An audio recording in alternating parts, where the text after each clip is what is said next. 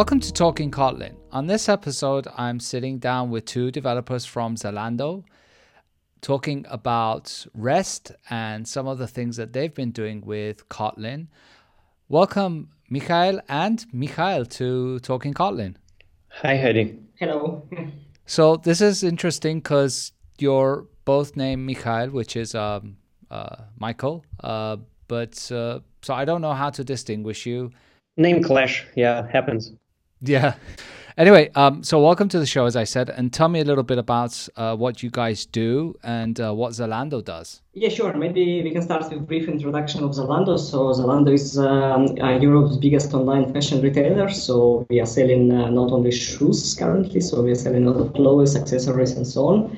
Uh, so yeah, I think uh, we are trying right now to transform our um, core business from pure online retailer to a fashion platform. And yeah, so we are just trying to uh, bring um, a lot of guys who are around fashion industry, like consumers, stylists, brands, influencers, and so on together and trying to uh, make something good out of it. Yeah, also it's not obvious, but the tech part of the company is pretty big, and uh, we are using like microservices. So inside we have all possible combinations of technologies and languages, including of course Kotlin. Yeah, we are around I think 1.8 thousand uh, right now in tech, so we are quite big. One one thousand eight hundred people just on the tech side. Uh, yes. Wow, that is pretty big. And I'll just make a slight uh, note when you said we don't just sell shoes. I, my apologies because when I have been talking to you guys before, I'm like, oh yeah, I buy my shoes from Zalando, and obviously you sell way more than shoes. Yeah, uh. So that's great to know. So 1,800 people just on the tech side. How how big is the company? Um, I think we are now around 12,000 as far as I remember. Maybe I Yeah, totally. a bit wrong, but uh, yeah, I think the main uh, part of the people is sitting in Berlin, so we are around six, seven thousand here, and yeah, we have also a lot of offices around uh, Germany. We have one big tech hub in uh, Dublin, uh, in Helsinki, well. and Dortmund. Uh, yeah, maybe I'm missing something. Lisbon. Lisbon actually, yes, was recently announced, uh, so we have quite a few offices around. Oh, that is pretty big. I'm wondering why you guys weren't at Kotlin Conf. You should have been there totally. But that that that's a different discussion. Yeah, right. Right. Yeah. So I called you on because you've been doing some things with Kotlin. Uh, you have a couple of repositories on GitHub that are open source. I'm guessing as part of you know uh, the stuff that you're shipping out from the tech side of the company. And one of the things that caught my attention uh, was the keyword REST, right? Because I'm a I'm a big I'm one of those um, loud mouths in the community that despises every time someone uses rest the wrong way. And I said, okay, so I definitely have to get these guys on the show to talk about rest and talk about Kotlin, right? Like it's it's good. It's just going to be awesome. We're we're gonna have a we're gonna have a rest fight. Uh, so Cool. yeah. So uh, tell me about uh, the this framework library tool that you're using uh, around rest. What is it about? Yeah, maybe we can first talk about um, our RESTful API guidelines, which are quite uh, famous. Uh, so we have many companies using them somehow, and so this is kind of uh, a big uh, amount of documentation there. the end. So defining the rules how we should build our REST APIs in the end. Uh, so these rules are divided somehow into multiple categories. So must, should, uh, may, and so depending on the level, we just see if this rule is critical enough or uh, it can be skipped, uh, uh, and so on. So REST API guidelines are on GitHub, uh, so it's about I think 500 stars now, and so it's mostly community driven. Yeah, I also want to give some backgrounds uh, why REST, uh, because if you're in the uh, our setup, like a very big tech company with a lot of teams, and you somehow need to organize work among those teams, uh, you basically have uh, two choices. Like uh, uh, you need to have separate code bases, so it's mostly logical to organize work in the microservice way, and then those microservices need to talk to each other. So either you heavily invest in some uh, RPC solution like Google did, uh, or you stick to HTTP, and then yeah, every language, every technology pretty much can interact with uh, uh, HTTP endpoints. And then, how do you organize a system in a way that all the APIs look same? So when you integrate with some new team, you don't have to learn a whole new bunch of rules, how they did things, how they organize their endpoints, parameters, whatever. Uh, this is where the need for the API guidelines arise. And yeah, if you're like a small company, probably you don't really need it. But here it's like a matter of fact that it, it, it's something that really helps us in our day-to-day job. Yeah, and that makes sense. So here's the thing when you talk about uh, REST guidelines, and, and we can dig deeper into you know what exactly these specific guidelines are and how Kotlin fits in the picture here. But I want to take a step back a second because you said you know you can work towards having you know defining an RPC model where you expose endpoints, or yep. you can just have people you know leverage HTTP. Mm-hmm. So are we talking about defining guidelines around an HTTP API, or are you specifically talking about REST, or are you ma- and or phrased in a different way, are you making a distinction between these two things? I think we are talking about REST most of the cases. So it was a decision taken probably a bit earlier uh, when we joined Zalando, and um, so the time Zalando was transforming from uh, old style uh, enterprises so, APIs yes to uh, REST, and uh, we found out that REST is a way to go with uh, multiple technologies we are using in the company. Yeah, of course, of course, you're right. There's the uh, actually one more alternative is to use HTTP, but don't use REST, and you organize uh, your endpoints in some other way. Yeah, that just uh, was a company policy to use REST. That's how we stick with it, and yeah, develop our guidelines and linter and stuff. Okay. So just to put people into context, uh, because you know REST has become kind of like uh, I don't know, like microservices, like SOA, like every everything that any any buzzword that you can think of, which is you know depending on who you ask, you get a different answer, right? Yeah, sure. Um, so what is REST uh, for Zalando, for for you guys?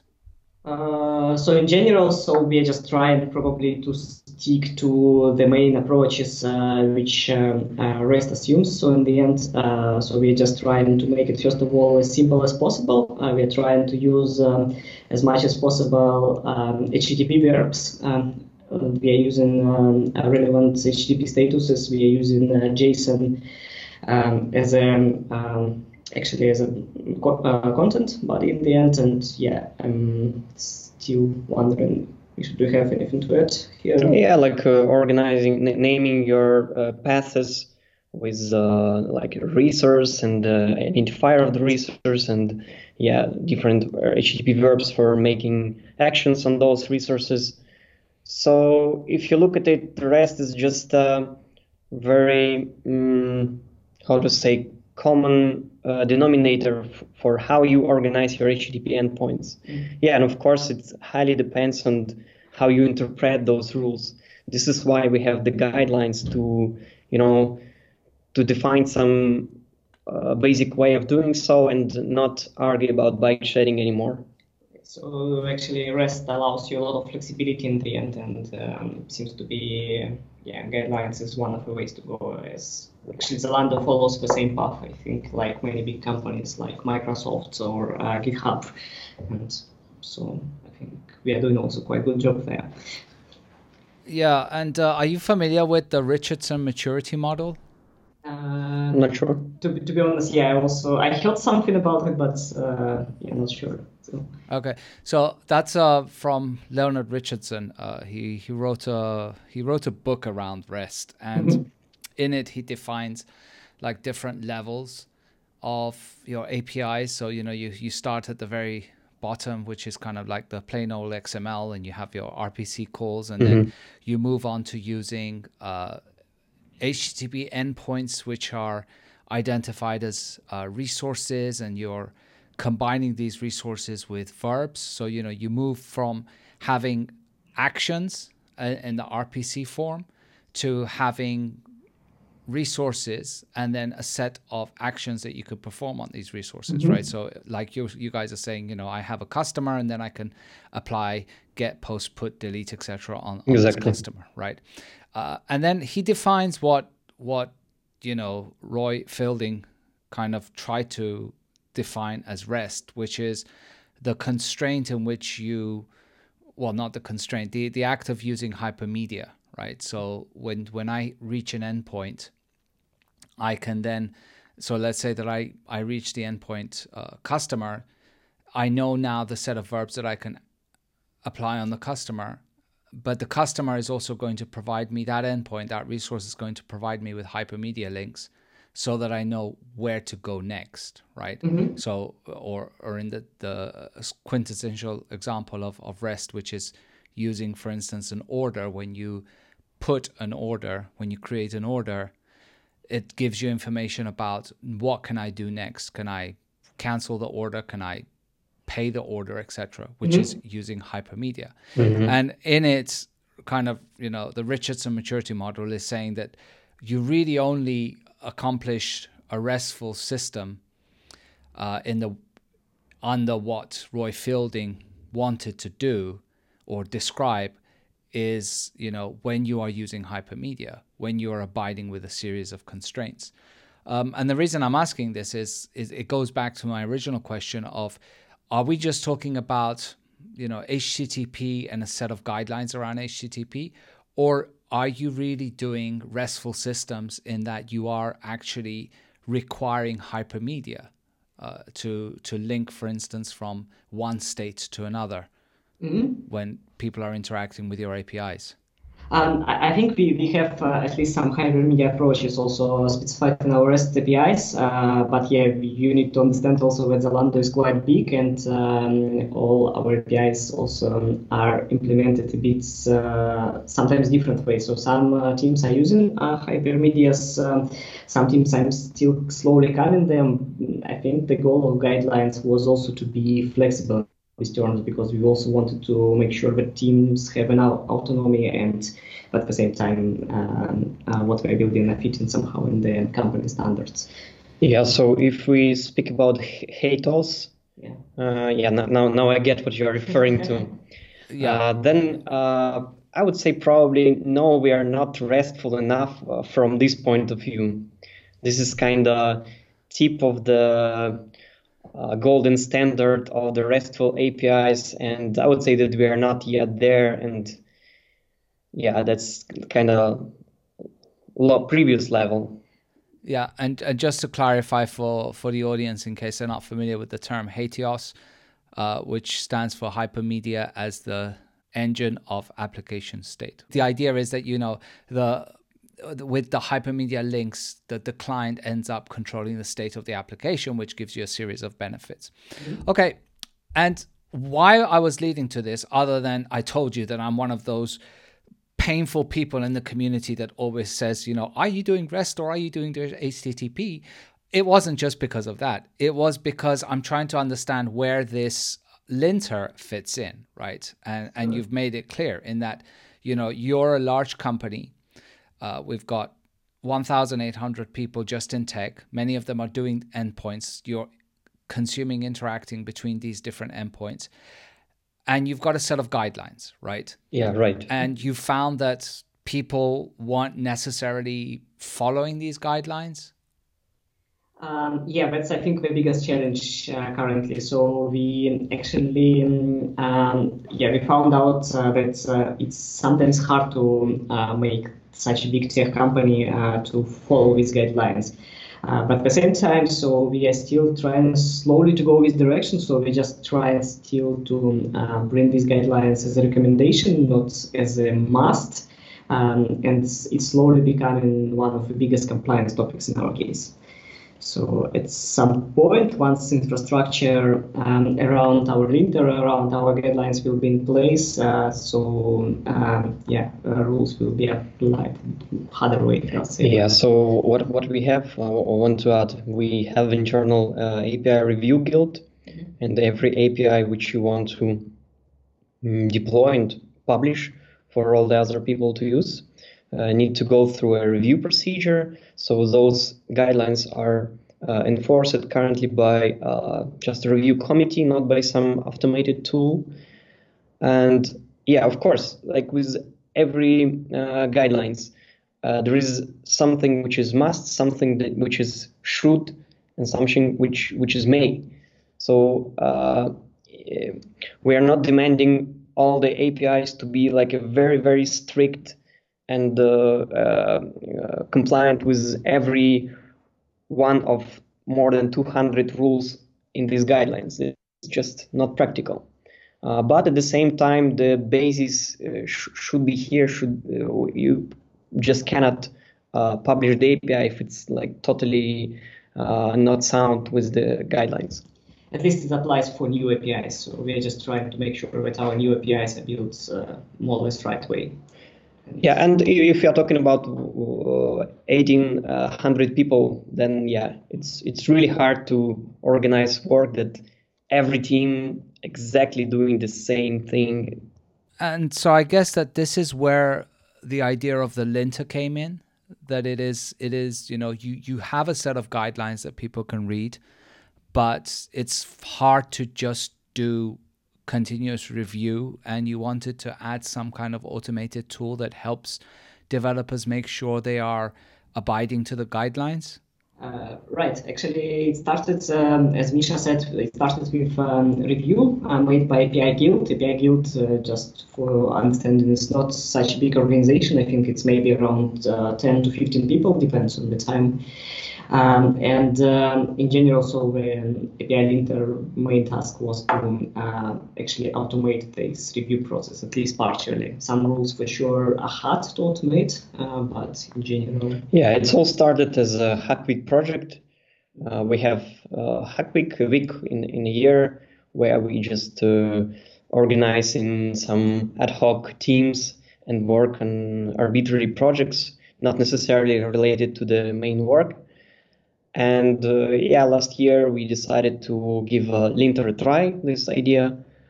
And that was a really, really nice thing to do because we even get a, like a reward, quick win, something like this. Because in, in, internally, after the hack week is over, uh, every project is uh, nominated uh, in, in some categories. So we win in the category quick win. Uh, because in just one week we did uh, uh, like the main work for infrastructure of the linter and uh, it was usable right away.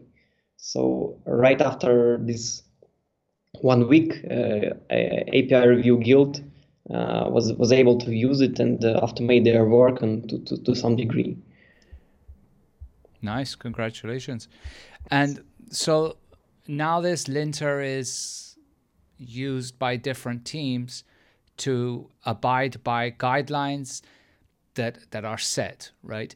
And are these guidelines set on a global scale, or do you allow different teams to set their own guidelines? Um, currently, it's global scale, so we, we have global API guild, and yeah. Uh, now, linter is kind of one of a preliminary step before you can submit your API for review. So you first need to lint it, and then uh, probably the rest will be reviewed. I mentioned that since uh, API guideline are open source, our linter is also open source and uh, uh, accessible for everyone to use. And we already have a first requests from the other companies which also want to adopt it. And we are making actually actual changes in order to accommodate needs of other, let's say, stakeholders here. Nice and uh, and the reason I was asking about the global versus local is because obviously when you have you know oh lo- global versus per project is obviously because when you were mentioning that you're working uh, in kind of like a microservices architecture I'm assuming that you need to have these services talk to each other right so you yeah. need them to abide in some way with certain structure right mm-hmm. uh, and then one of the things that you were mentioning is that there's you have like these different levels of like may, should, could. Mm-hmm. Mm-hmm. So, how does that actually work in the sense that, you know, let's say that I design an API and certain rules could be optional, others uh, may be optional. And if these two services are talking to each other, does that impose extra burden uh, in development time to, to handle these cases? Um, yeah, may, maybe um, I, will say so. It's, it's a bit hard to answer this question because um, uh, in general, I think um, uh, services are starting talking to each other once uh, the API is already defined, right? Once the um, API review process is finished. And uh, the rules are mostly applied on the um, API review process. So meaning that um, uh, so we are trying to catch as many issues with um, API um, during the design time uh, to make sure that API is stable enough and we will not uh, get into versioning quite fast. So I think we're just trying to so API, API guidelines in the end and um, API linter are working on the preliminary step before API yeah. go live. We use Swagger to define those APIs, and uh, if you need to integrate with some microservice, you just grab the latest uh, Swagger and uh, build against it. Uh, it strictly speaking, it can be like any Swagger, and and you will just you, you are not uh, thinking of guidelines when you're integrating, rather when you're uh, designing your API. But uh, having those guidelines as a common denominator for all the teams actually greatly helps and reduces time of uh, getting into the new API because you know what to expect, more or less. And uh, yes, there is some overhead on the designing phase because you you kind of need to take into consideration different rules from the guidelines but normally, you just, uh, from my experience, you just read those guidelines, you compile it inside your head, uh, then you produce draft version of your API, and then you just lint it and see, oh, I forgot about this. Hmm, I should change probably this to make it better because it's a nice my rule, something like that. And then you go through review and yeah, work is over. Okay, that makes sense. And where does Kotlin fit into all this? Uh, yeah. mm-hmm. It's like we are on talking Kotlin, right? Not talking REST. yes. Uh, so initially, uh, uh, we gather as a team and we understand that the only language that is uh, known to all the team is Java. So we started in Java in Spring Boot, which is pretty standard, of course. Uh, and then we, we, had a very like limited time because it's just one week uh, and then uh, afterwards, when we open source uh, Zally, I was the one who thought, hmm, maybe Kotlin will be a good fit for it. because I'm also like a, a long time Kotlin fan, one of the early adopters. And uh, I, I, really wanted to see how Kotlin will shine in, in this setup. Yeah, I remember Misha's pull request actually. We had a lot of discussions around that. So he just tried to automate some rules using Kotlin, and so it, it was quite fun time. Yes, yes. So I needed to convince other people why we should do this. We already have Java.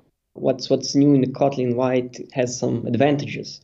And then I tried to talk, and uh, you know, words. Um, code is better than words, so I just uh, made a PR where I uh, translate few rules into idiomatic Kotlin. And uh, in my PR, I even did some. So we have OOP inheritance, like normal Java stuff. And I translated the base class in Kotlin, and uh, some of uh, its children uh, were still in Java, uh, just to illustrate how seamless interoperation between Java and Kotlin in fact is. And I think that was one of the main points uh, for, for, for adoption that uh, you, you don't have to do this in a big bang, translate everything in, in one night or something like this. You can introduce it gradually and it really works because of the uh, Kotlin don't have its own like collection classes. It reuses the Java ones and you can easily inherit from a Kotlin class. It's not like some uh, completely alien language in fact very close to, to Java and was designed with uh, this uh, interoperability in mind, and it really feels and you, you, can use it. That's nice. Uh, the the code speaks louder than words. It, but of course, you on the receiving end, you also have to be open to that, right? You know, because I'm I'm sure there are there are companies and individuals that suddenly see, uh, you know, a pull request that has completely changed the language and kind of say, well, no, that's not going to be happening anytime yes, yes, soon. of course, that's highly individual. But this flexible yeah. setup helped us a lot over time because we also had a lot of contributions uh, during past few months, and uh, so we were quite open. So if guys wanted to do Java, so we did Java. If uh, somebody wanted to try Kotlin, we did Kotlin. And yeah, so some guys were specifically attracted because of Kotlin. Mm. They wanted to try it, and that's how we get additional contribution. Uh, yeah. Mm. And so in terms of these guidelines now, uh, and to, uh, speaking in particular with Kotlin, are you using Kotlin to define the, the rules of the linter? Yes. Okay. So, and you have your own DSL for this? Uh, we don't have DSL. We, I think, mostly using Swagger um, Swagger parser, and uh, then based on the tree which uh, Swagger parser built, we were just trying to define some rules. So it's mostly static analysis and. Yeah, I wouldn't call it DSL. So it's, it's, it's not just a plain code. I also wanted to stay as uh, as close to, to Java as possible to, to not alienate people who who are uh, at, the, at the beginning of, of the project. So from a user perspective, like uh, if I were to download this uh, tool, which we we call Zally. Mm-hmm. what do I get? Like, how do I? Let's say that I I have I'm designing now an API and I want to make sure that it aligns with some guidelines. Mm-hmm. What do I what do I get by downloading this? Where would I start? Uh, you will get currently uh, the set of um, uh, Zalando API rules uh, automated. So I cannot give you exact percent number uh, how many rules we already automated, but uh, mostly it's still tightly coupled to Zalando. So you can still ignore some rules if you, for example, if we're not fitting you to your design principle, something like that. and can you hmm? can you give me an example of what some of these rules would be? Uh, one of the examples, for example, uh, is how we uh, build our URIs. For example, that every resource should be uh, in plural form, and yeah, so like using snake case for fields in JSON, uh, returning uh, JSON object from an endpoint, not like the scalar value or array uh, in, in order to ensure that it will it can uh, progress independently without uh, introducing breaking changes, uh, making your uh, headers uh, Pascal case something like this. So it's mm, okay. Yeah, we also check in yeah. security concepts. For example, in Zalando, we're using a lot of OAuth uh, tool and uh, yeah, like every endpoint uh, has a uh, OAuth authentication with the valid scopes, something like this. Mm-hmm. Yeah, so um, basically, returning to your question, what you get, uh, you can just uh, uh, deploy server, and uh, use a client in order to lint API or go directly through web interface. Uh, if you're okay with the uh, default Zalando guidelines, no con additional configuration is needed. if you have some other point of view on how APIs should look like, uh, you can customize it either uh, via config by uh, disabling some rules or changing the meaning of some rules, for example, whitelisting, blacklisting some uh, field names or header uh, values uh, stuff. Or you can actually add your own rules using yeah, Kotlin, Java, whatever JVM language you prefer.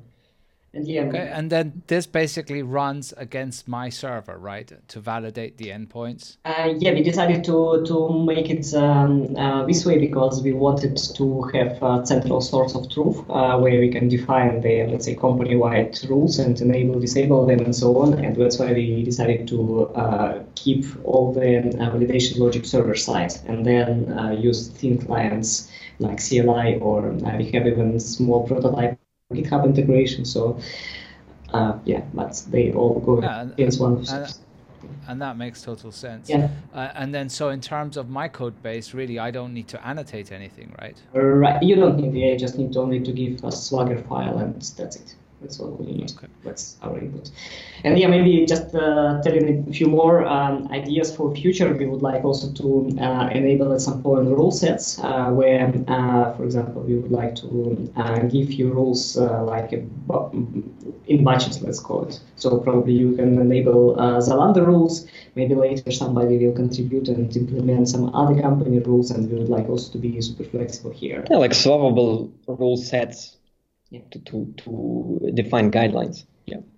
Because in the end, every company cooks uh, their APIs their own way, and uh, we should be flexible here as well.